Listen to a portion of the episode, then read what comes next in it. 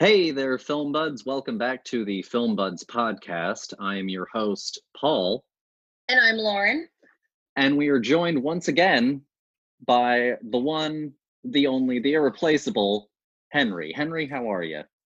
I'm well, Paul. Thanks for having me back on. Uh, and um, yeah, it's going well. Had a pretty quiet Christmas, but that was it was nice though. And um, I guess for anyone who doesn't know, I'm just on, on leave from the Air Force right now, and I'm heading back in a few days, but wanted to see how much uh, Film Buds time I could get on while I'm here. So yeah, thanks for having me on, and it's nice to see y'all again. Yeah, it's good to see you too. No thanks necessary. I mean, you know, it's your show, you know, however long you're away, it'll always be, you know, something that, that you brought us. So no thanks necessary. It's your show. You always can come on whenever you like. Thank you. Yeah. Uh, but uh, how was y'all's holiday? Um, it was good. You know, we ran four miles on Christmas. I'd say that that was a Christmas miracle indeed. Nice. Nice. Yeah. Um, nice and quiet, you know, got some, uh, got some clothes. I got a, a really kicking um, Vice Press Halloween poster for the, for the nineteen seventy-eight film by an artist named Matt Ferguson. Hmm. Uh, my sister got me that, and it was a poster that I had been eyeing for some time. Um, but, you know, it was one of those things that I didn't think that I would get it. You know, it was an exclusive, and, you know, time and money and, and things like that being what they are, I just didn't think that it was going to happen. So when I when I got it, I was pretty pumped about it. So it, it yeah. was it was pretty good. Where'd you get it from? Um, I, I like I think it's Vice Press. They're almost kind of like a British Mondo. Gotcha. Um, and so, yeah, my sister Madeline, who's been on the show a few times, um, was kind enough to get it for me. Nice. That's awesome. Yeah. Uh, did you get anything of note? Um, Santa bring you a new set of fatigues? Sadly, no. That was off the list, unfortunately. Um, I got some shoes. Um, I was kind enough to get some Lucky Charms, a box of Lucky Charms from someone. That was really sweet, because um, I've kind of been picking out since I've been home. Um, we were told to gain weight, a little bit of weight while we're here, and so I've been trying to uh, increase my uh, unhealthy intake. But um, other than that, yeah, no, before you cut. Yeah, exactly, exactly. Uh, so other than that, not too much. It was just, yeah, a nice time with family, and that was all that I really needed, you know, this year. So, yeah. No, I get that. Yeah. Um. Well, it's a it's a great episode. It's it's our two hundred first episode. We finally crossed the two hundred line. Yep. Um. And it's also our last episode of uh twenty twenty-one. Hmm. And so we're we're closing out the twenty twenty-one year and our holiday season. Um. Today with Gremlins. And Gremlins two, The New Batch.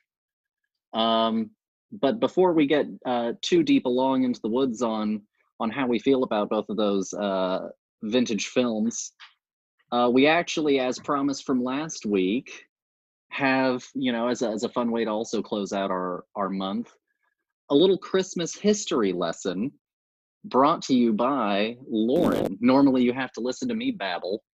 Um, but but today you're going to get to hear Lauren tell y'all a little bit about the history of Christmas. Dear, you mm. ready? I mean, yeah, I guess. Can't, can't stall anymore. Well, then whenever you're ready, go ahead and, and take it away, dear. Educate, gather round, children, and, and listen to Lauren tell you about Christmas. All right, um, yeah.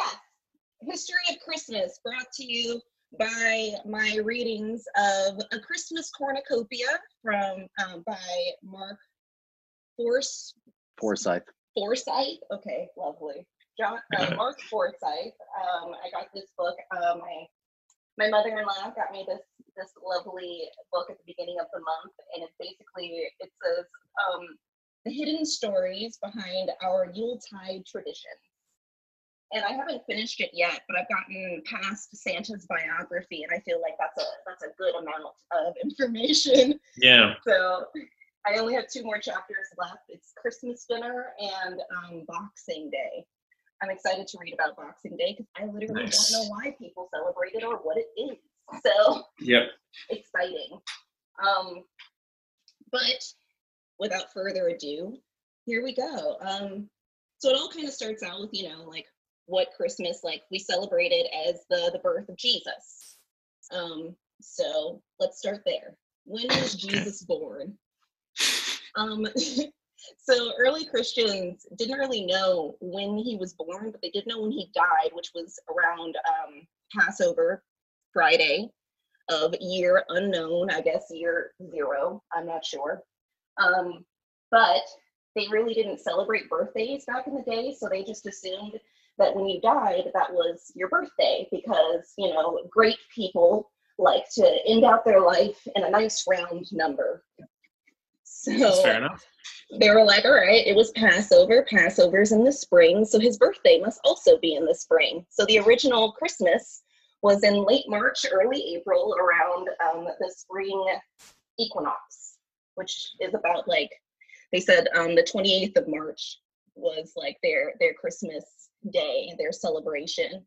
And then, so that was around, like, two hundred A D is the first um, documented tellings of this by some crackpot back in the day who was like, I'm going to figure out how to um, figure out when this lands on the calendar by using quote-unquote math and a lot of hopes and dreams, basically. Hmm.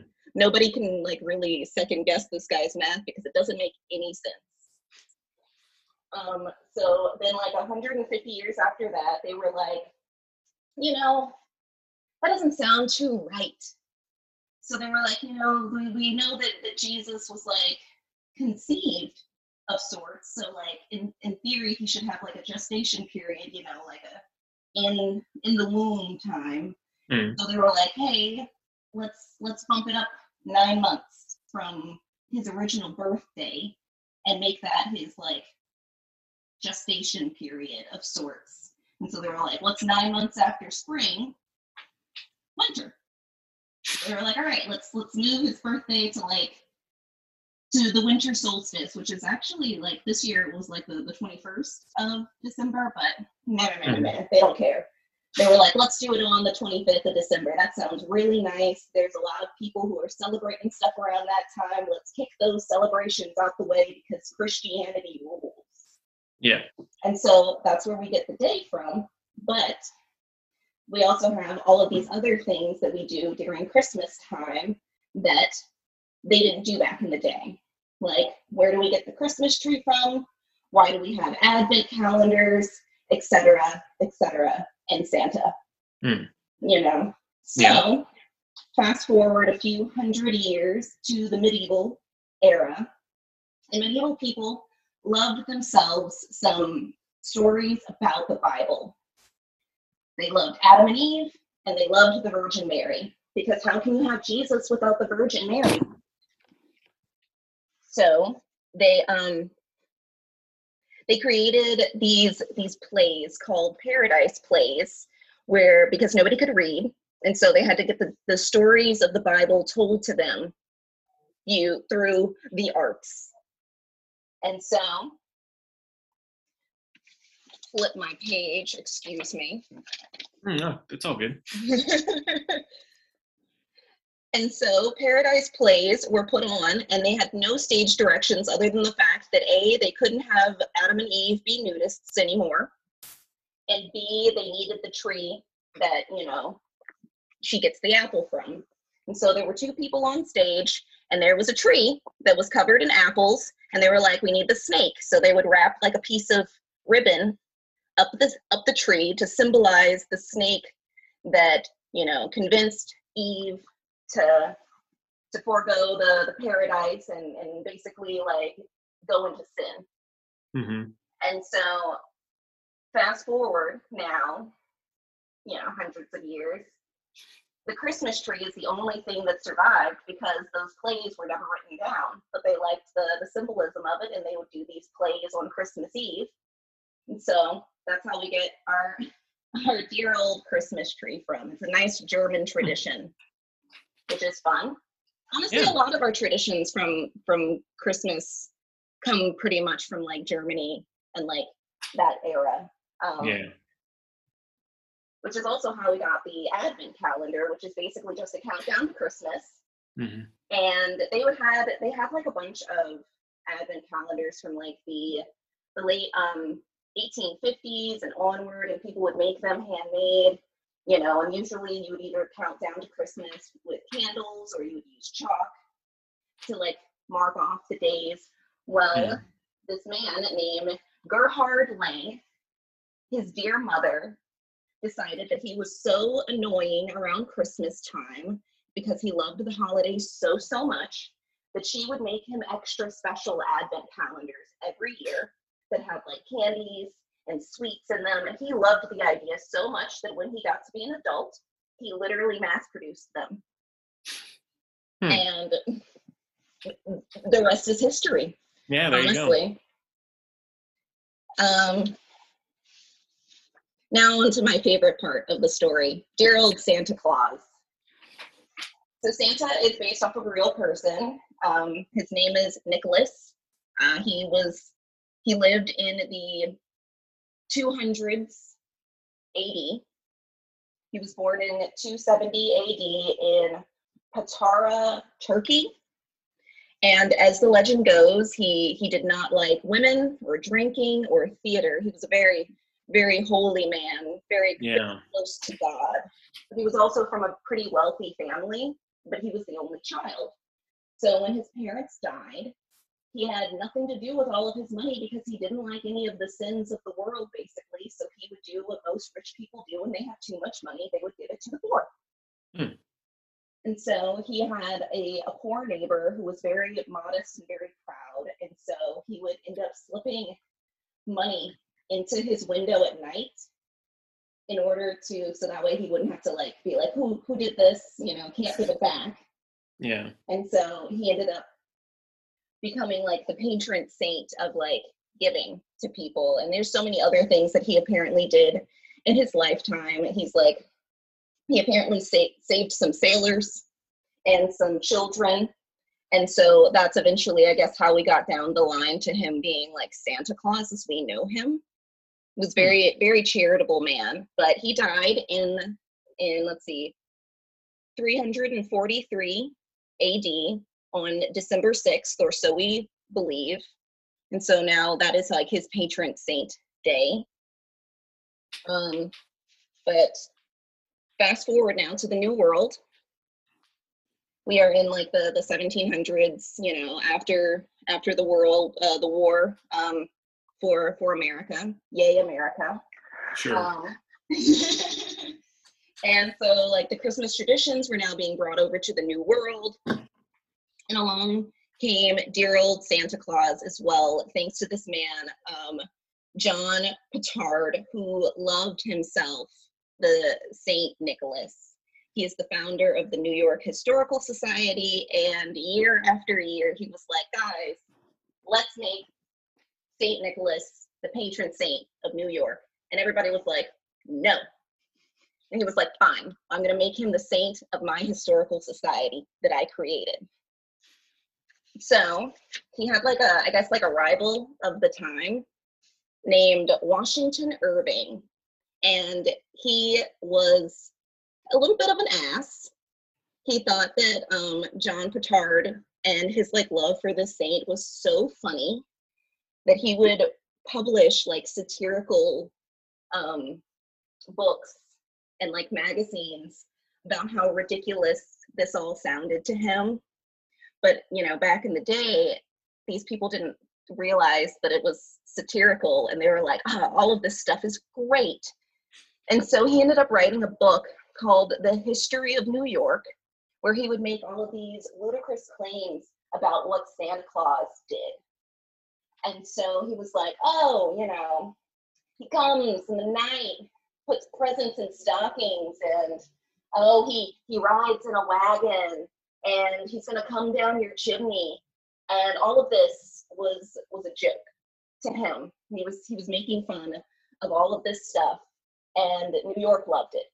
They were like, this is great. We should add this all in to our belief of what Christmas is, of what Christmas time means, of, of Santa. And at the end of the day, like, he did the exact opposite of what he was hoping to do, mm-hmm. which was like to, to basically like besmirch this man's name and like, you know, make fun of his, his, his beliefs and all of this jazz. And ending up by doing all of this, he actually like cemented it further into people's like lineage. And I just think that it's so funny that all of this stuff, that from most of the things that we really like keep now, just came from like the late eighteen hundreds and such. Yeah, like it's really not that old. Like early, early Christmas was pretty, pretty much just like a festive, like a festival of drinking and in celebration of like the birth of Christ, and that was pretty much it.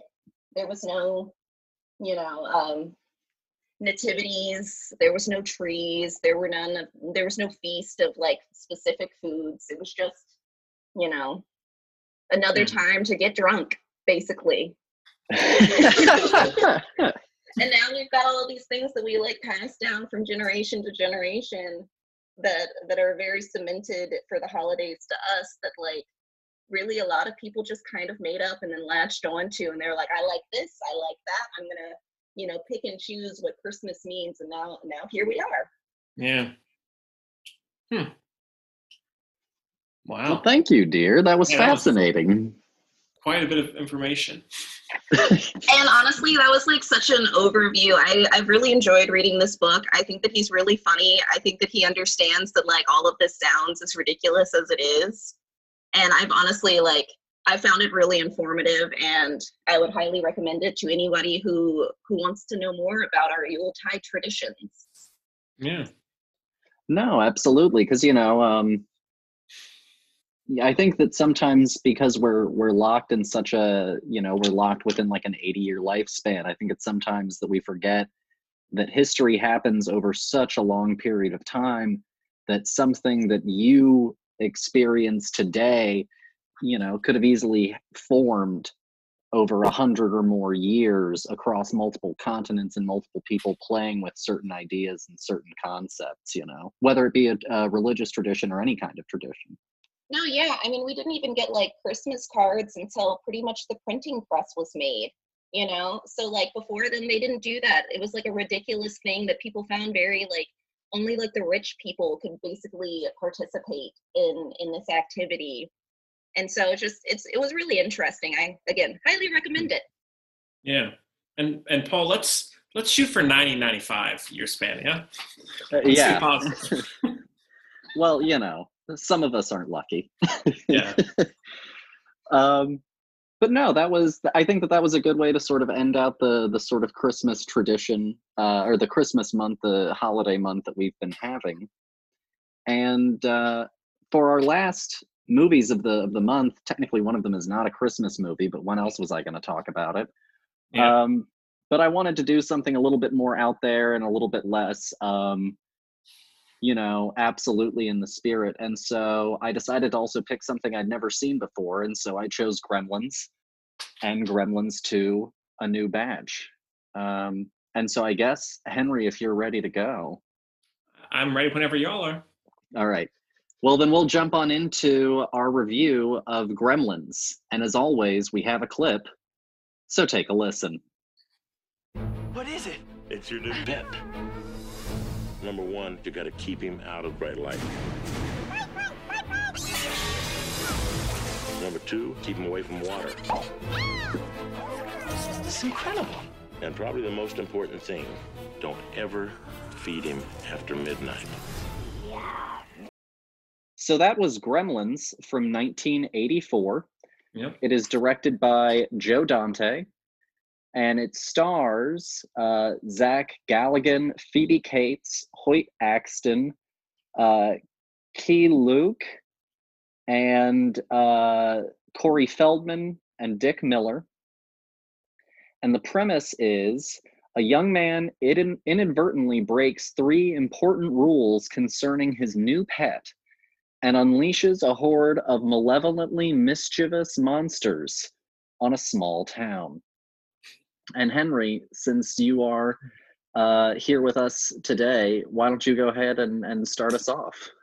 Sure. Uh, so Gremlins, I got to Gremlins kind of late. Uh, I saw it, I think, back in college, and I hadn't watched it since then until I just rewatched it um, recently. And um, Joe Dante is someone, I think, just in general, I got to kind of late. I think Gremlins was the first thing I saw, but by far my favorite of his uh, is The Burbs with Tom Hanks. I, I love The Burbs. And this one, I had heard a lot about it going into it back in the day, and overall I enjoy it. I don't think it's, again, it's not my favorite Joe Dante movie, and it's not really a movie that, and you said this was what, eighty-four-ish? Yeah. Okay.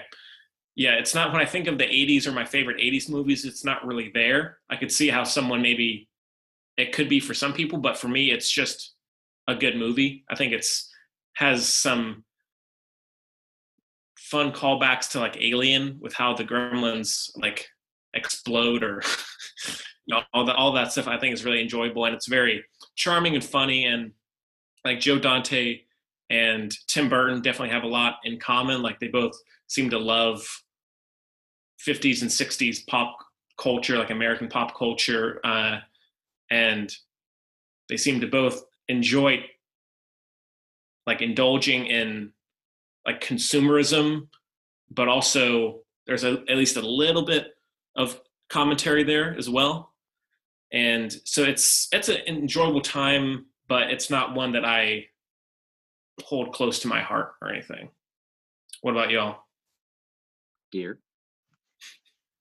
So I, I grew up watching this movie. Um, I, I always really enjoyed it. I, I guess I was never of the, the mindset of like, you know, it is a P G movie, but it could, I guess, be kind of creepy for children. And I never got that. I always just enjoyed the, the ride. I, I loved Gizmo. I thought he was, you know, the, the Furby before Furbies, and mm-hmm. way less creepy, you know. Um, no, I... I, and, and like when we when we were thinking of, of movies, you know, I always just like throw out Gremlins. It's, it's kind of like a joke. I was like, yeah, Gremlins, it's a Christmas movie. And it was, it's funny because like I never watched it around Christmas movie. This was like one of my Halloween kind of movies growing up because I felt like, you know, because of the horror aspect of it, it felt better for me into that. But honestly, on this rewatch, I was like, no, there's Christmas all in this. You know, it's it's very much it's.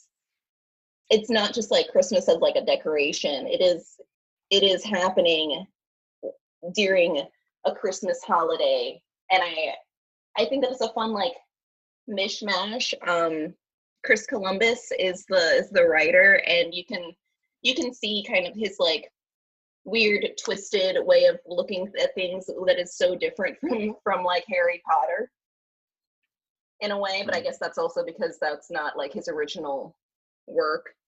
Um, no, I always um, really enjoyed it. I hadn't seen this movie in a really long time, so it was fun to like brush off the dust a little bit and, and go back to, to a simpler time in my life. Yeah. Paul, what about you? Um, so my first Joe Dante film actually was Small Soldiers when I was a kid. And I loved the hell out of that movie as a child. I thought it was a little deranged. I thought that the The creatures were so cool. Um, I loved the concept. I wanted my toys to come to life, but like, you know, not in the Toy Story fun way, but in this sort of weird manic fever dream kind of way. Um, you know, it had Tommy Lee Jones as this really wicked, you know, general character, Major Chip Hazard. And I thought that the whole thing was super fun. Um, And like, I loved it so much that I remember, I think one year, I think the year that it came out, my parents, as my Christmas gift, got me like the the twelve inch Major Chip Hazard and Archer, um, nice. Leader of the Gorgons, uh, figures. And I loved those things. I played with them to death. But then like, uh, I didn't grow up in a Gremlins house, you know? Um, my mom didn't really watch it. My dad apparently had seen it and liked it, but like didn't really talk about it. Um, and I knew like all the pop culture stuff of like, don't get them wet, don't feed them after midnight, uh, you know, that stuff. But I never really actually seen Gremlins. And so when she threw it out for, for Christmas, I was like, you know what? I've never seen Gremlins. What what's a better time to watch Gremlins than than now? Um, and I got to tell you, coming to it at twenty-nine, I was absolutely um, surprised by how much I enjoyed it. You know, it's it's not a perfect movie, and we can talk about maybe some of the ways that it's not ideal. Um, but I think it's such a dementedly weird, fun, funny movie um, that I was absolutely charmed by the whole thing. Um, Is it is it maybe necessarily like everyone's idea of a Christmas movie? Eh, but it's it's this wonderful, delightful horror comedy. Uh, it came out the same time as Ghostbusters. Yeah, and it's it's credited; those two are credited as being kind of the boom of the of the horror comedy. And I think that where that sort of stems from is the fact that essentially comedy at its core, especially like slapstick and stuff like that, and some of the physical comedy of Chaplin and and Keaton, goes to ludicrous violence with limited consequence, you know, kind of like a Tom and Jerry, right? Mm-hmm. At the core, Tom and Jerry's humor is violence without consequence. And I feel that some of the humor of this kind of hits into that same sweet spot. Um, mm-hmm. And so overall, like, I was I was leaning forward the whole time watching it. I had a great time. Hmm. And Paul, uh, t- in discussing how to categorize this movie, I mean, you can put it right alongside The Green Knight, you know, along with weird Christmas movies. No, for sure, for sure. Yeah. Um, you know, honestly, if I, I guess if I had to give this movie any kind of note, um, I don't know. I mean, I guess technically it's it's a little bit kitschy and maybe the plot doesn't always hold up, but honestly, like, it was just a blast for me. I don't know what what's. Um, I'll I'll say this for for starters: the positives, the the overwhelming positives for me are, first of all, everything is real and everything looks great. Yeah. Um, and I think that it's aged really, really well because of that. Because there are so many practical effects. Because it's really intricate puppet work. Um, I think that overall, it's aged better than some of the other things, and even its sequel in some ways as well. Yeah, and I guess that's kind of something similar to like early Tim Burton that he they kind of share, is that's kind of stop motion or or you know, practical effects uh, that really still hold up. Uh, and I, I think the first half of the movie I think is stronger a little bit, because it's not only there's not only more humor, but also it's when the Gremlins are kind of evolving into what they're going to be for the rest of the movie, and then it has that midpoint where they are just the Gremlins, and it's it's enjoyable, but it's, you're kind of at a kind of flatlining at that point, or, or leveling out. And so I think the first half of the movie is something I enjoy a little bit more because of that. But yeah, overall, I mean, I don't really have any huge issues with it. I know some people try and put it in the same boat as something like E T, but I think E T definitely has like more, definitely more heart and a little more, I don't want to say care, but like, a little more staying power, whereas Gremlins kind of plays in more of a B movie zone, which is fine. You know, Joe Dante is a genre director for sure. Uh, and yeah, so it's, I don't, yeah, I don't really have many big notes on it. It's just, what about you, Lauren? Anything? I forgot how gross this movie gets. um, watching them like, The, especially the, the point where like the, the gremlins then get wet and then just produce more gremlins. And it's like weird when it's, you know, when they're fuzzy and cute, when it's still the Mogwai, but it definitely starts to get like in that weird icky spot. And I think that it works so well in, in making them still feel like they're a real living creature. But I, I can understand how for some people, like it would be very squeamish.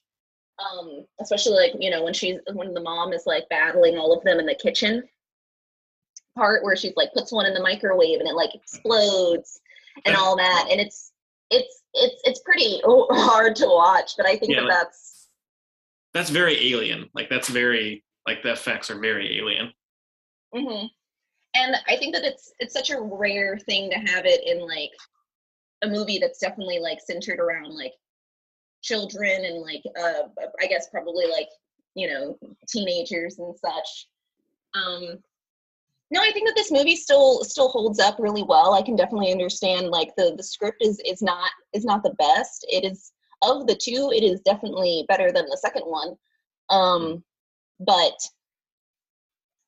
I I always just really enjoy all of the weird little gags that they do. Um, like the like the, the woman who who's like riding her her chair lift down the, down the stairs, you know, with all of her cats. And then they hijack it, and she ends up like shooting all the way up and like shooting out the window. You know, it's it's one of those movies where you're where you're constantly like, am I supposed to laugh at this, or am I supposed to be scared at this? Like, it's it's constantly on that that borderline, which I think that they do really really well. Um, yeah. No, I I do really enjoy this movie. Um, I understand why I haven't watched it in a while, but I, I think that it's still one that I'll probably keep in, like, you know, on the on the shelf, you know, whenever whenever I get that itch again. It's definitely not like a a Christmas must for me, but in any in any way, shape, or form. But I was a pretty like scaredy cat kid, and so like this was like the borderline from this and like actual horror movies. Like this was this was it for me. Interesting. Um, I think touching on your your E T comparison, I think that it technically on like a Hold on, let me reverse that. I think on the E T comparison, the movie tries to build it as a sort of magical friend story, right? He's an irresponsible kid. He can't keep care of his dog, um, which gets him and the dog into trouble. And then he gets this magical pet where he has to follow the rules, and he doesn't follow any of them, you know. Well, he follows, you know, the two of them, but or he doesn't follow two of them. Um, I think the issue is that it's never really made concretely clear in his journey that he learns responsibility and that he learns how to manage, you know, himself and become adult and be better at his job. And so I think that he's a little bit of a flat arc character on a certain level. Um, and so I think that they have all of the magical friend components. The, the friend comes in, it helps him grow, and then the friend has to leave because he's no longer needed. Um, but the movie never, I think, really cements that idea of the transformation of our lead character well enough to really land that same emotional mark. Um, yeah. I think where it probably succeeds more as a message, you know, sort of for me, is I think that you can almost read the Gremlins as kind of all of the negative spirit of the holiday, and as him and um Gizmo as kind of the what it's supposed to be about, right? General goodness, niceness to people, wanting to please people, wanting to be there for people. Um and so I think it maybe works better as that, as the emotional crux, right? As opposed to um him actually going through any sort of transformation. Yeah, for sure. I agree. Uh, and also, uh, on a kind of unimportant note, not that it has any impact on the quality of the movie, but the like the rules that they break, it's not like that hard to follow the rules. Like the rules are pretty simple. Yeah. It's it's like buying a shirt that says dry clean only. Like it's pretty, you know, easy to follow, but you know, it, I get it. It's a movie. No, I'll get over for sure. it. Um But yeah, like he definitely is is just kind of, um, he's a little dense, you know, as a character. Um, and I think up front, he is almost a little bit, not hard to root for, but you're like, God, you're thick, kid. Like, how does this keep happening? Um, yeah. And so I think that he, I think he warmed up to me as a character as the movie went. Mm-hmm. Definitely. This movie has like three sections, like as it's, as it's structured, you know, it's, it's, him with the Mogwai, you know, him doing his best to take care of this, this little creature. Um, then there's the transformation, the, the middle point where it's like, oh gosh, he's gotten wet. Now I've got like six of these things, and the other ones aren't quite as good as my other one is, but like they're still not that bad. But like this is kind of like who's who's causing all of this mischief to happen around the house, because it can't possibly be these things. And then there's the whole point like after. They they end up eating after midnight, where all chaos breaks loose, and it's really like his his job to not only fix his mistake, but also like make sure, you know, clean up as much of the mess as possible. You know, now this is his responsibility. It's let loose on the town. And now that's like the only time that he really like stands up and is like, all right, I gotta, I gotta fix my mess. And honestly, that's why he ends up getting his magical creature taken away at the end, because like, you know, the, the old man comes back and he's like, you're not ready for this. You, I can tell that you're not ready for this. Look at all the, look at all this crap that you, you've made happen. You know, and, and literally nobody fights it. Even the parents are like, yeah, you know, it's probably for the best. After mom almost like dies, and she was she was kicking ass. I'm just gonna say yeah. that she's she's the best one. Man. Mom's the surprise M V P. Yeah. Um, no, I think that's all really fair. Um, as a fun little historical note, I know that I said that I wouldn't ramble at you, and trust me, I did my research on this movie, and I could give you a lesson, but I won't. Um, as an interesting note, though, this movie got so many complaints, this and Temple of Doom, um, that this is the reason that P G thirteen was created. Hmm. Um, it was just G, P G, uh, R, and I think X at the time, or maybe it was even just P G, maybe it was even just G, P G, and X for a while. No, there had to be an R. Anywho, regardless, this movie and Temple of Doom were both rated P G, and parents hated it. They were like, it's way too graphic, it's way too grisly, it's way too horrific for children. It's like Jaws. Yeah. And uh, the M P A A, I guess, bitched enough of a blue streak um, that Steven Spielberg eventually came in front of him, since he had his hand in both of these films, and was like, then make a new rating. And so that's where P G thirteen uh, was actually born. Um, mm. But I think it's I think it's super interesting that this movie was was rated P G, and then we can talk about how the next one was rated P G thirteen, and and whether or not we think there's like a a true linkage, sort of, you know, whether or not it should have been versus this one. But we'll talk about that one more in the second one. But yeah, as a little fun fact, yeah. This is where P G thirteen was born. Yeah, I, I didn't know that. Yeah, um, it's a it's a relatively modern invention. Um, I think that and like N C seventeen are both like some of the more modern ratings of the ratings board, which is a nebulous and strange organization. Yeah. And we watched the like behind the scenes, the making of the movie. And honestly, these are some pretty, pretty um, for their times, like technical marvels of creatures. Cause I just assumed, you know, that they were like, like, uh, like the Muppets movie, you know, the hand in a creature and it's making all this stuff happen, and, and that's yeah. why you don't really see their feet that often. It's because, you know, you can't have feet when you've got an arm stuck up in it. But honestly, these things are like like little robots at a certain extent, and it, it's really just so cool that on a on a technical level as well, because like for Gizmo, they had like wires that came out of him, and so like the main kid had to have like wires shoved all through his suit, all the way down to his feet, where there were like a few technical people with like joysticks and stuff to like make hmm. Gizmo emote and look around. And he was like, yeah, I couldn't really look around or like move too much without basically being tethered to like six other people. And it's just for them to to make that movie magic happen in in such like an effective way. I I never once thought that these creatures weren't real. And I think that, you know, that could be, I feel like we should go back, you know, a little bit to that instead of relying so heavily on, well, we'll just do it in post. You know, all of it is right there in the camera. And I just think that that's so cool. Yeah, no, for sure. And like, they also did some clever stuff with, um, with making like an overlarge Gizmo for the close-up so he could articulate more and do more in the face.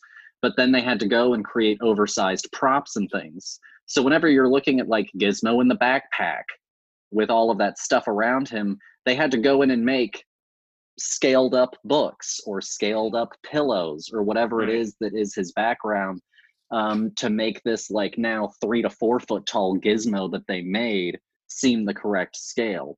It's really, it's really clever, smart filmmaking. Um, Yeah. And also as a, a little added note, I forgot these people from the cast. Gizmo is voiced by Howie Mandel of America's Got Talent and Deal or No Deal fame.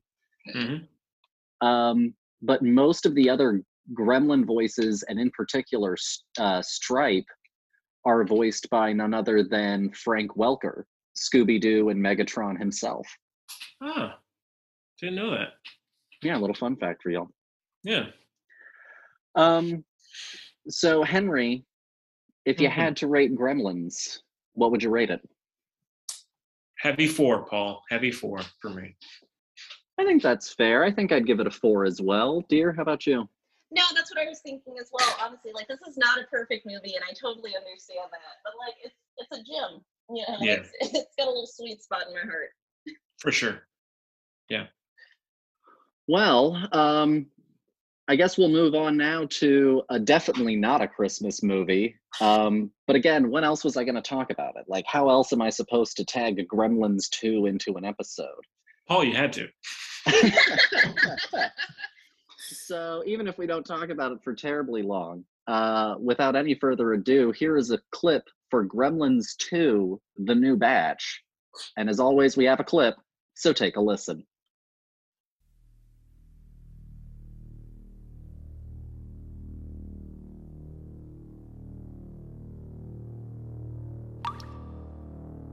Remember the last time? We told you not to feed them after midnight. We told you to keep them away from the light. And the most important warning of all, we told you to never, ever get them wet. You didn't listen. So that was Gremlins two, The New Batch. It came out in nineteen ninety. Uh, it's directed by Joe Dante, with all of its animated sections being directed by uh, Chuck Jones. And it stars Zach Galligan, Phoebe Cates, Howie Mandel, Tony Randall, John Glover, Robert Prosky, Robert Picardo, Dick Miller, uh, Gede Watanabe, and one Mister Christopher Lee. And the premise is the Gremlins are back, and this time they've taken control of a New York City media mogul's high-tech skyscraper. Um, dear, do you want to start us on? Sure. Wow, this movie lost all of the charm and was like, what if the Gremlins were the whole thing? They were like, ah, it's just a whole bunch of like Muppets-esque bits of them, you know, doing New York things and W B stuff. And I was like, wow, this is just the worst kind of sequel. um, Henry, what did you think? Oh, uh, well, I'm, I guess I'm kind of in agreement, but also kind of not. Uh, I, this was actually a first time watch for me. And so I, I, not to take over your position, Paul, but I know that they'd asked Joe Dante to do a sequel, but he didn't want to. And then they let him basically have full creative control. And he, you know, came back and was, you know, able to do it the way he wanted to. And I think that in a way, I guess, again, similar to Tim Burton, like that can really help a movie, but usually it doesn't. And I think in this movie, it is so, it's such a weird sequel. It's all over the place. There's very little plot. It's just a lot of gags and all of that. But I think overall, I actually enjoy it about as much as the first one, but it, in its own way for, for different reasons. And so I enjoyed the absurdity of it. And the I think the special effects and the designs are probably the best of all of his movies for me. So all of that uh, I really enjoy. But then it's just sometimes things fall flat, or the storyline, you're like, Jesus, there's like nothing here. And uh, so overall, I do think it's still pretty solid. But again, it's not one like I enjoy the experience of watching it. But when I'm done with that, I'm not really thinking about it very much. What about y'all? No, yeah. So first off, was this a first time watch for everyone? Yeah, I, I honestly... I had thought I had watched this movie before, but we started it and I was like, I don't remember any of this. Um, okay, so yeah, this was a first time watch for me, and we did Gremlins and Gremlins two in the same day. We watched one, waited a few hours, and then started the second one. Okay. Um, honestly, even as we're recording this, I still don't necessarily know one hundred percent how I feel about it.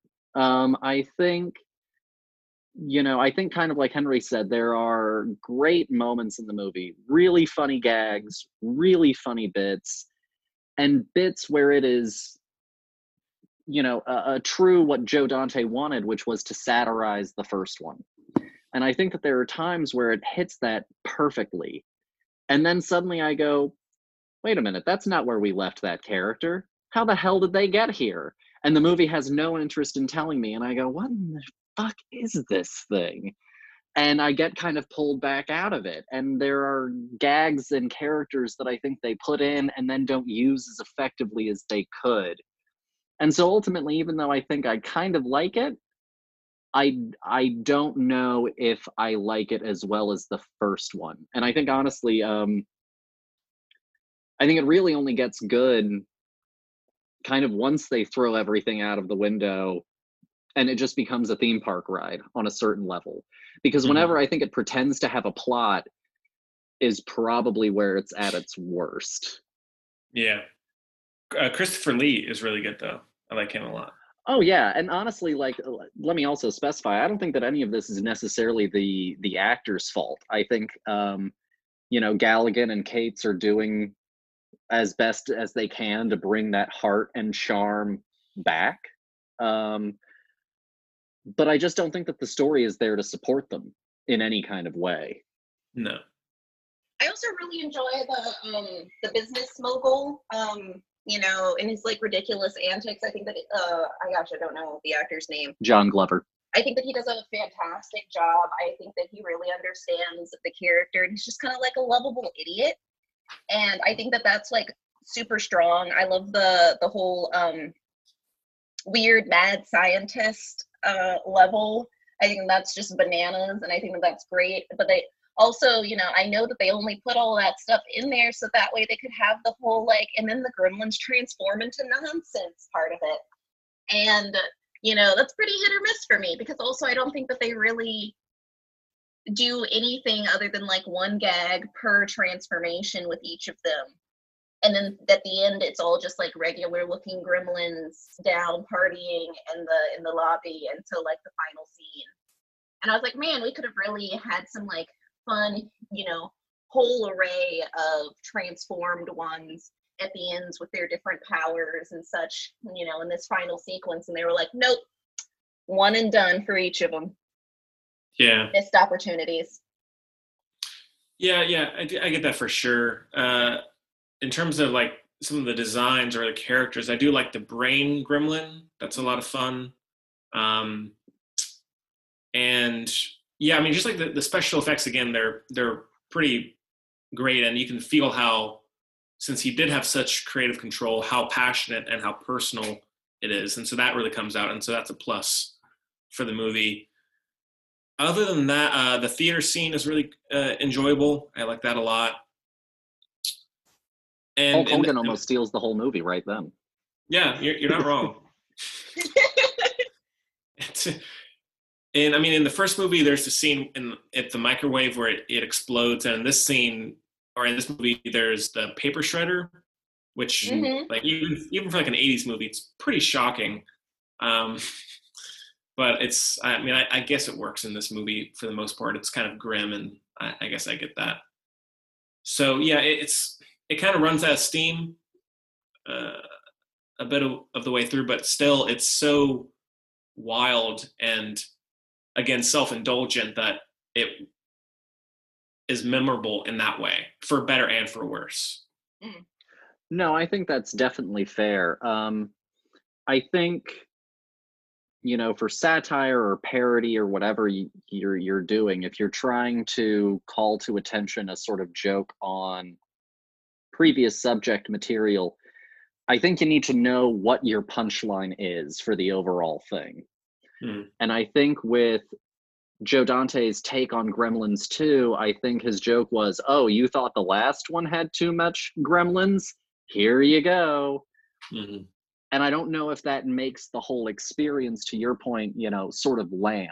You know, last night we watched The Last Action Hero, ah. which is doing a great send-up of action films and that sort of thing. And so like that that sequence where Arnold is driving and every single car blows up, you know, like I thought that that was really good. And overall, I thought that that movie did a better job at, even though it's still an imperfect movie, knowing what it wanted to make fun of and what the ultimate punchline of that movie was. Mm-hmm. Um, and I think that it's the same sort of thing with like um, Galaxy Quest. You know, yeah. Galaxy Quest had a very specific sort of overall punchline for the movie, um, if you will. And I don't think that this had that clarity. I think it just had a, oh, you know, you thought Gremlins was bad. Wait till you see what I can do. Yeah. Um, and so, yeah, I think that that's to the detriment of the movie. I agree that I think the character design is great. I actually found it less oogie and less creepy. And I think that that's why I find it all the funnier that this one has a P G thirteen rating. Because in many ways, I think that this one was much tamer comparatively. Because also a lot of the gross stuff, like in the finale where all of the gremlins blow up, they're also all covered up in fake electricity. Yeah. So it's it's almost hard to see some of what's happening. Um, And so, you know, they, they even make some references, you know, into what they're trying to riff on in this movie. And and and so I, I think that parts of it are successful and parts of it work. But ultimately, I definitely think that it's only memorable, honestly, to your point, in the way that it is just kind of like crazed camp all of the time. Mm-hmm. Yeah.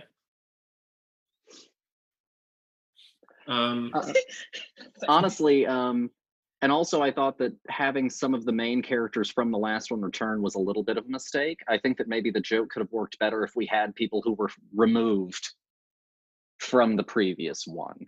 You yeah. know, like having Dick Miller come back, one, just kind of pointless because it, it removes things that our main characters that are new to the movie can do. Um, I think that it's not really necessary to have Billy come back and all of these people. I think that you could have done a new story where new people find these things and you're making a joke on the last one. I actually think that having the cast return and making it a direct sequel harms the fact that it's supposed to be a joke. Mm-hmm. No, I agree. I mean, honestly, like one of the best like jokes for me um, was the the whole the newsroom group of people that are just like making fun of him being like, you know, oh, you can't get it wet. Oh, but it pupates. Oh, that's only after it eats. Oh, of course, of course. And literally that being butted up with the fact that then they all get attacked. I thought yeah. that was hilarious. I was like, oh, this is perfect. You know, you don't don't believe it until you see it right there. And then after they're just like, they, they're so awestruck by what happened that like, they still can't even process it, even though they had, you know, so much warning for it. And I just I think that, you know, like those things really landed for me as like an actual like laugh out loud funny moment, whereas like there were so many times where I was like, oh, you're doing the Phantom now, oh that's fun, oh yeah. what a world what a world you're melting, ah. you know, it was just like yeah. great. We had time for this, delightful. Yeah, no, absolutely. um I think I'll probably eventually rewatch Gremlins two, The New Batch, but I, I definitely don't think that it's one that I'll I'll return to as frequently. Um, just because it, it doesn't have that heart. It comes across as a much colder movie. Yeah, for sure. I liked the, the Key and Peele sketch about it, though. I thought that, that was really funny. I think if you haven't watched it, I think you should. I, I haven't got that. Oh yeah, there's a there's a great one. Um, it's like four and a half minutes long. You could search it on YouTube. Um, and I think that it, it sums up exactly how this movie was made. Um, okay. But uh, no, I, I don't think that it's a disaster. I think that I've seen worse films, but I think that for me, yeah, it was definitely a come down um, mm-hmm. from that first one. Um, Fair enough. Dear, if you if you had to to rate it out of out of five. Hmm. I'm gonna give this one like a like a solid two and a half for all of the bad jokes, but I'm gonna give it some points for all of the visual interesting design. Okay, Henry, what about you? I'll go light four. Oh, okay. Hitting heavy. uh, Abstain. No, I only, I'm only kidding. Um, yes. I think I'll go with a... I'll give it a three. Hulk Hogan, honestly, ran. He really sold that that moment for me. It's one of my favorite moments in the movie. And I like a lot of the gags, and I enjoy some of the the almost Muppet-like, but for teenagers, humor of it. Um, but it just, it narratively doesn't stick the landing for me. Um, as a random aside, I think Hulk Hogan should have come in and saved the day. You know, like, he already broke the fourth wall, and he was like, you're not going to take this movie, you know, from the people. And I think that when it looked like the, the Gremlins were going to win, I think is the moment that the Hulk Hogan should have shown back up, the Hulkster, maybe with other wrestlers, and that it should have turned into wrestlers versus Gremlins in the last moment. I think that that would have really brought it home to people. Oh, yeah. Honestly, yeah. Yes. More Hulk Hogan. We need it. um, as a random...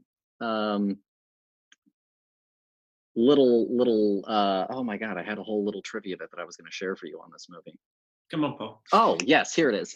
So um in the movie theater, it was the whole like the film starts to glitch out and and the movie's interrupted, um and for the theatrical release on V H S they did a similar thing, but they were like, well, we can't have it be in the theater. So for the V H S release of the film, the tape messes up and the shadow puppets happen over like a white noise screen. Mm-hmm. And the person that demands, and it's just in voice only, that the Gremlins fix the movie is John Wayne. But John Wayne was dead at the time. And so they talked to his son Patrick, and his Patrick, uh, his son Patrick suggested um, a particular voice actor to do a John Wayne voice. Mm-hmm. And so the, the voice that you hear in it is this person doing his best John Wayne impression, demanding that the Gremlins turn the movie back on. Uh, and you can actually go and watch it on like the D V D releases now, because you know there's no good way to, to really do that on D V D. So now on, on digital and streaming and, and disc, they just go to the original theatrical version. Interesting. Yeah, I didn't know that. I'm chock full of fun facts. Clearly. Um, so last week we talked about like Christmas films and, and what makes a good Christmas film. I don't think that we addressed this. Uh, Henry, what are your, your must-watches every year? You know, I'm going to sound kind of like a hipster. I don't really have, um, I don't know if that's hipster or not. Uh, I don't really have one I have to watch every year. It's honestly different every year. Um, so really it's like this year I, I watched Home Alone a couple weeks ago. Um, and I, I don't know if I've watched many others, to be honest. Like that's, I've just been watching movies. Um, and so unfortunately not for the, an interesting discussion. I don't really have many must watches for Christmas. Do y'all? Okay. Um, honestly, there are ones that I try to hit every year. Um, the one that I've probably hit the most consistently, the two that I've hit the most consistently for probably five or more years running now are The Holiday and White Christmas. Those are both That's good because ones. Because your father loves The Holiday. And White hey, who Christmas. Doesn't? Holiday and rocks. Maybe because it's embarrassing for her. It's not her acting that she can't cry. She just can't act. So they had to throw that in the movie. Um, dear, what about you? Um, well, I used to love watching, um, like, The Grinch Who Stole Christmas. I was always, um, I always really loved watching Home Alone. We did end up watching that this year. Um, and last. And last year, yeah. Um, I do really like Rise of the Guardians. I know it's not, I guess, necessarily a Christmas movie, but Santa is one of the main characters in it. And it's, I guess it is more of an Easter movie, but eh, Easter, you know. Um, it's like, it has a very wintry aesthetic, and one of our lead characters is Jack Frost. So I think that because of the presence of both Jack and Santa, it leans a little bit more Christmas feeling. Mm-hmm. But I've always been kind of, I guess, I'm a bit of more of a Scrooge of a of a person just because of years and years and years of being in chorus and starting the good old Christmas season in September, learning Christmas music. And so, like, by the time Christmas gets around, I'm so I'm so done with it usually that I'm like, anything that's kind of anti-Christmas is like my, my bread and butter.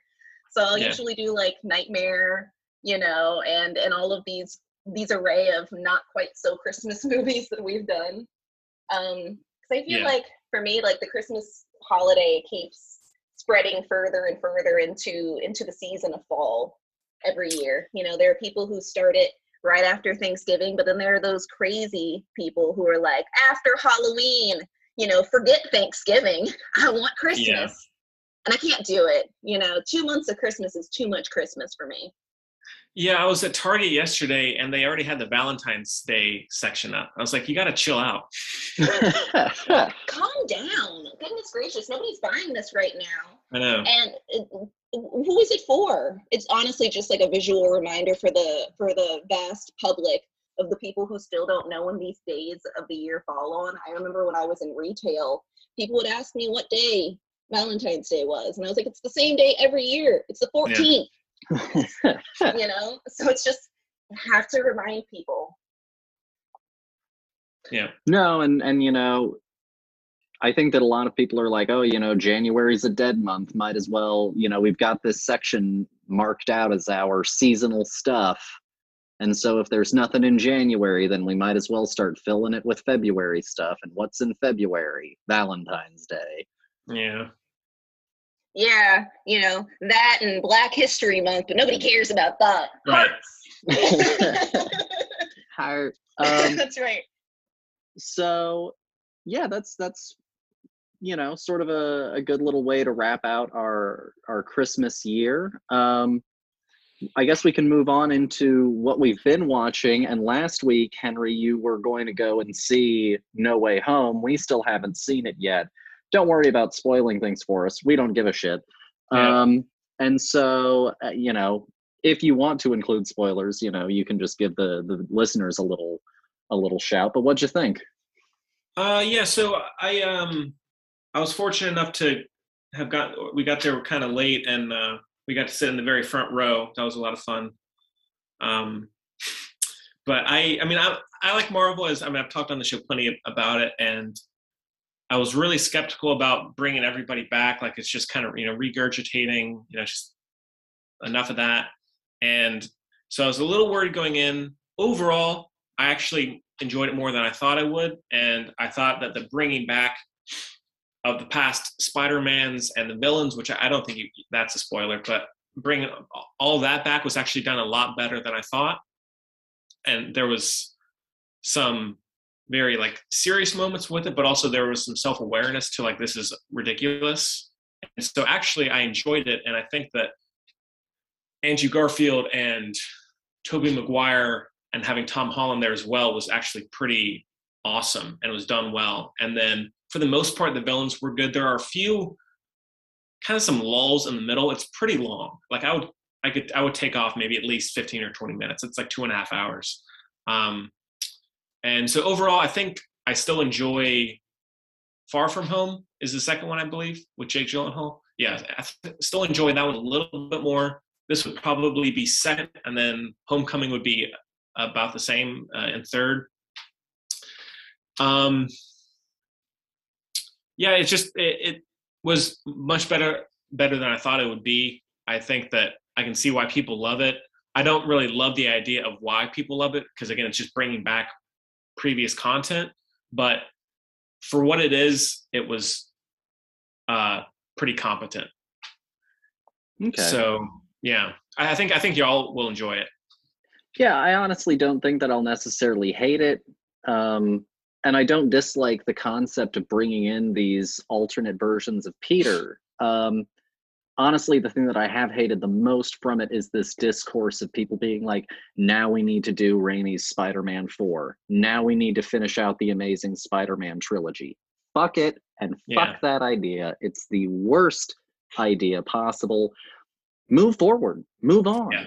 Make different things. It's Oh, Burr. Y'all all sound like Jack from Lost. Kate, we have to go back to the island. Shut up. Yeah. No. They can't. They refuse. If they stay in two thousand two long enough, then maybe they can go back to it. Yeah. No, you're right. Um, and so for me, like, I've hated that kind of, like, restore the Snyderverse dialogue that's now infecting this. And, like, I've even seen on Twitter, Guillermo went and shared his idea on um, what his Pacific Rim two sequel was going to be. Hmm. And I've now seen people being like, ah, oh, they need to let him go and redo Pacific Rim two. And I'm like, no, if anything, let him finish out Hellboy. First off, if we're going to do anything, let him finish Hellboy. Yeah. Second of all, in general, move on. He moved on. You should too.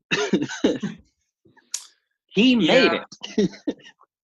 Yeah, like it, I'd said, oh, yeah. And one last thing about the movie, I could have used a little less Doctor Strange in the movie. He was in it more than I thought he would be, or at least more so in the first half. Because really, nothing. I, I like Benedict Cumberbatch, and I like the concept of the character. But whenever he would come on screen, it would be these like exposition dumps of like the most absurd dialogue you could ever imagine. Like the magic sphere is connecting with the, you know, this verse and that verse, and like it just completely. That's one of the reasons why the um, the Tobey Maguire ones in particular will always kind of be above these, because these movies are obliged to feed into the rest of the universe, whereas those don't, because obviously it's just a straight trilogy. And this movie or this series has to constantly call back to these other parts of the M C U, and it's just not interesting, and it's pretty goofy at times. And so, um, yeah, could have used a little bit less of him, but Willem Dafoe was awesome. Alfred Molina was great. Really, everybody who were the the the villains once again were uh, was quite good, and Marie, uh, Marissa Tomei was excellent. And I think this is probably Tom Holland's best performance as Spider-Man. But maybe that's because they just gave him more to do. But I think this is his best. Okay, um, I think part of the reason that Strange feels a little bit odd is that this was originally supposed to take place after his movie. Mm. Um, and so Multiverse of Madness, I think, was going to set up some of this like thinning of space and time. Um, but since then, because of pandemic issues and stuff like that, they ended up pushing Strange so far back, they then ended up having to rewrite some of the reasoning for why this was happening. And so I think mm-hmm. that's possibly also why he's coming in and doing such awkward exposition dumps, is because they're having to go back and fix the fact that the movie's order got switched entirely. Sure. Um, and then, yeah, last thing about the movie, Tobey Maguire is the greatest. Just was awesome. He'll always be the best. Yeah. So. uh, what else? Uh, have you all watched anything recently? Yeah, so since our last recording, uh, we did watch The Holiday and White Christmas. Both are great. Um, we also watched, um, for the first time uh, for me, uh, it was Lauren, it's one of Lauren's favorites. We watched um, Spirited Away. Wow. Lovely. Delightful yeah. move, movie, absolutely charming. Um, I was very smitten with it for it being so two for it being two hours, you know, plus. It moves incredibly well. The pacing of it is super dynamic. The characters are very engaging. The world is super interesting. My first Miyazaki movie, I've only seen two. That's my film confession right now. Hmm. Um, my first one was Howl's Moving Castle, and I really liked that one a lot. Um, but honestly, I prefer Spirited Away, I think. Hmm. No, I'd, I'd say that I, I feel that as well. I find that, that like, now having rewatched uh, Spirited Away, I haven't seen this movie in, in quite some time. Um, Howl's Moving Castle kind of, I feel like it's almost trying to mimic a lot of these uh, emotional beats and a lot of character types for me. And I feel like they just they're they're a lot better in in Spirited Away than in Howl's, because it is also kind of like a similar story of it, like at the at the crux of it, it's like a love story. Mm-hmm. And I think that the same, they're the same kind of characters, you know, it's like a young girl, naive, thrown into a magical world, and then she ends up falling in love with a young man who lives in the magical world and has magical abilities, and they're kind of, you know, copy and paste almost. So I just think that they're done better in Spirited Away, especially with the world itself. And I always just really enjoy the the characters. And honestly, Miyazaki has just like a beautiful way of not only like building the world, but also like presenting that world to you visually. I find just so fascinating, and it's just breathtaking when you get to like have all of those wide sweeping shots of like the exteriors and of nature. And it's just really interesting, not only just um, with the characters themselves, but also just like the whole picture feels like a, like a work of art. Mm-hmm. No, for sure. Um, beyond that, last night we watched The Last Action Hero, which was a first time for both of us. Such a blast, a really yeah. fun movie. Um, again, not perfect. I think that there are ways that, especially the finale, could have delivered better on what the premise promises. Um, but I think overall, it, it's really enjoyable.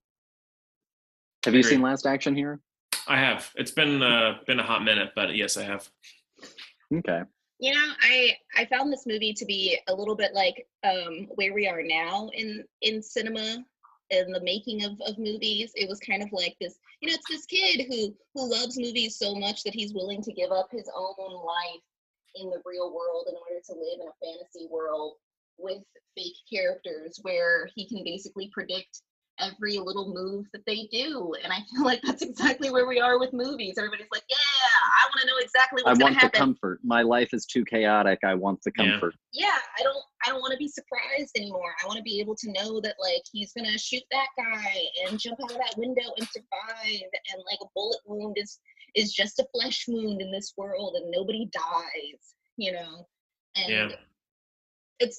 It's really interesting, especially considering, you know, this this movie is from nineteen ninety-three, and it feels like we're just, you know, in this in this cycle of constantly redoing the same kind of, you know, blah.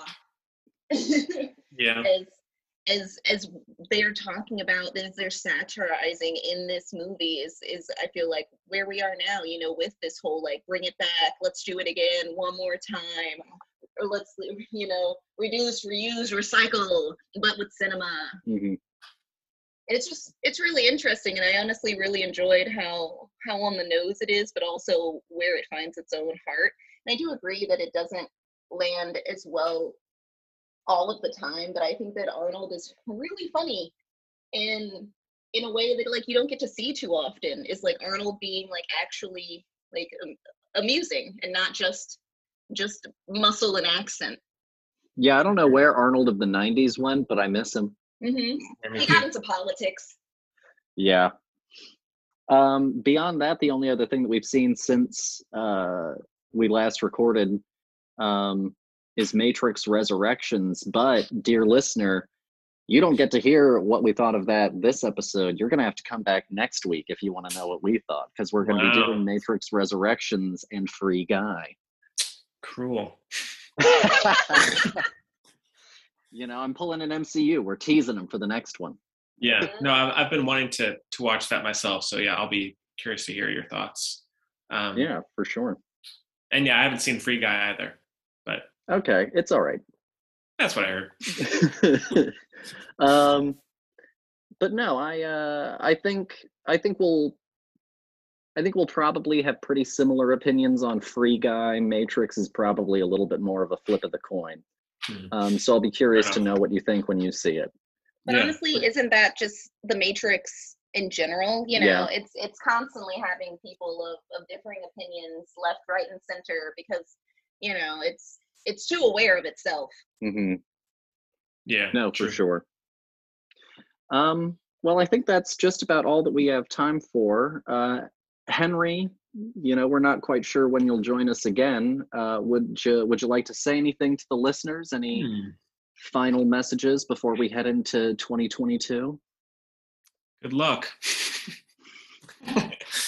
um, I, I don't know. I mean, I, I appreciate, you know, ha- it's been nice to be back on. And, you know, it, I was, when we recorded last week, I was kind of just going through the episodes over the years. And I think that it is kind of cool now that we've been going for, I think, four and a half years now. And there really is, at this point, like a history to the show. And it is kind of cool to like go back and hear all the different guests that we've had on, the different hosts, and like each, not each year, but each kind of stage has its own personality to it and try different things. And so I think it is really cool, if not saying you have to start at the very beginning, but like it is cool to dance around a little bit and just hear some past experiences, past hosts, and uh, just see how the show has evolved uh, over the years. And I really, you know, whether you're a new listener now or you've been listening for a while, I do really appreciate everybody who's been supporting it. That's been been awesome. And um, I'm hoping to be back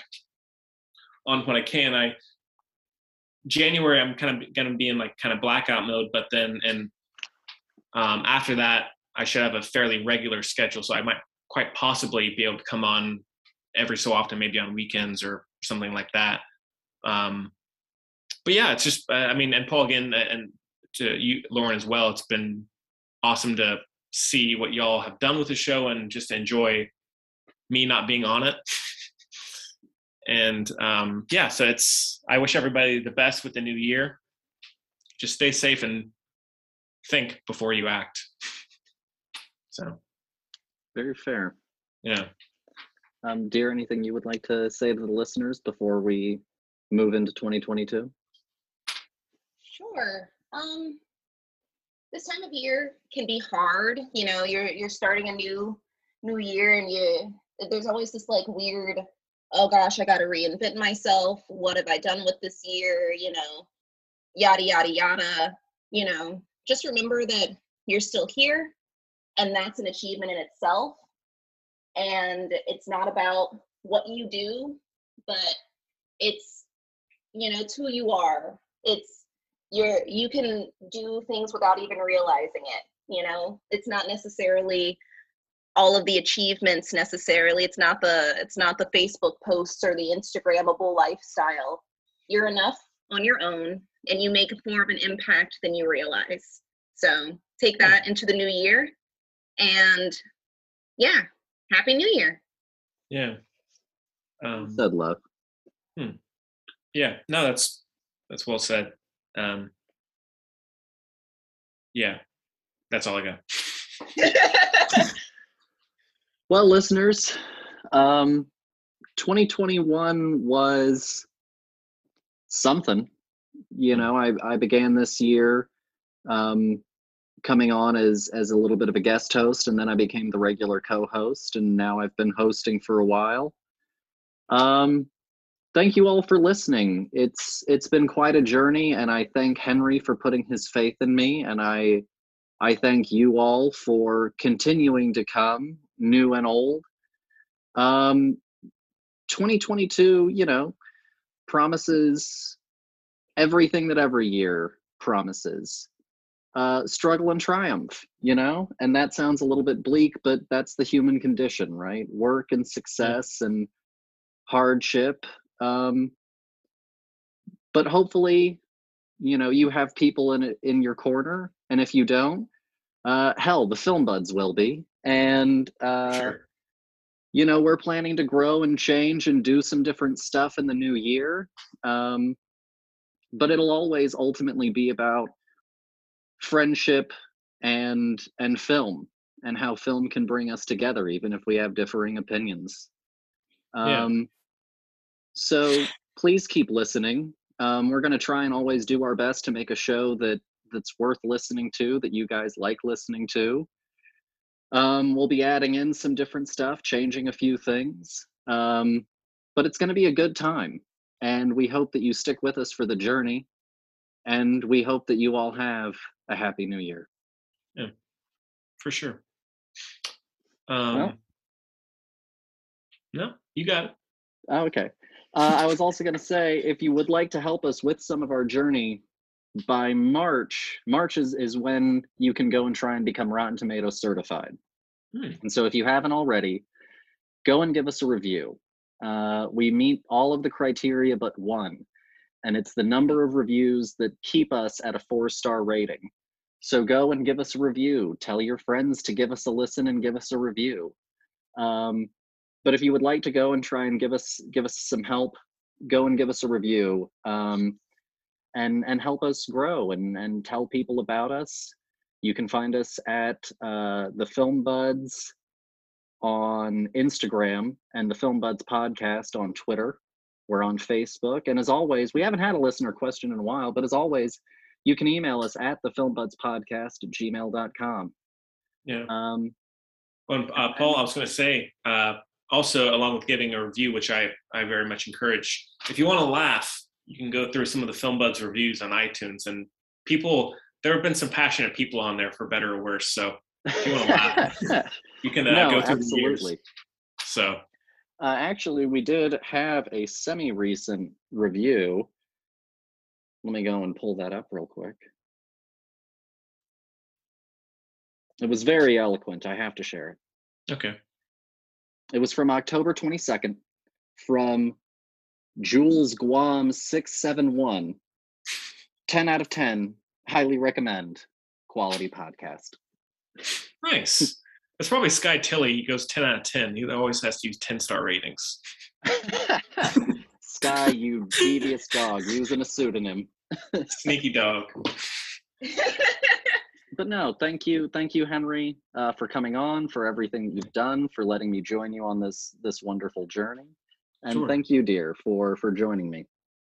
Hey, I don't have anything else to do, so might as well record what we already talk about. Yeah. Fair enough. Well, I guess we'll see y'all next week. Um, next month is going to be movies that we missed in twenty twenty-one. Uh, we actually already posted what our themes are going to be for the next three months uh, oh, over okay. on Twitter and Instagram. Um, so go ahead and, and give that a look, and And we look forward to seeing y'all in the new year. Bye. Bye. So long.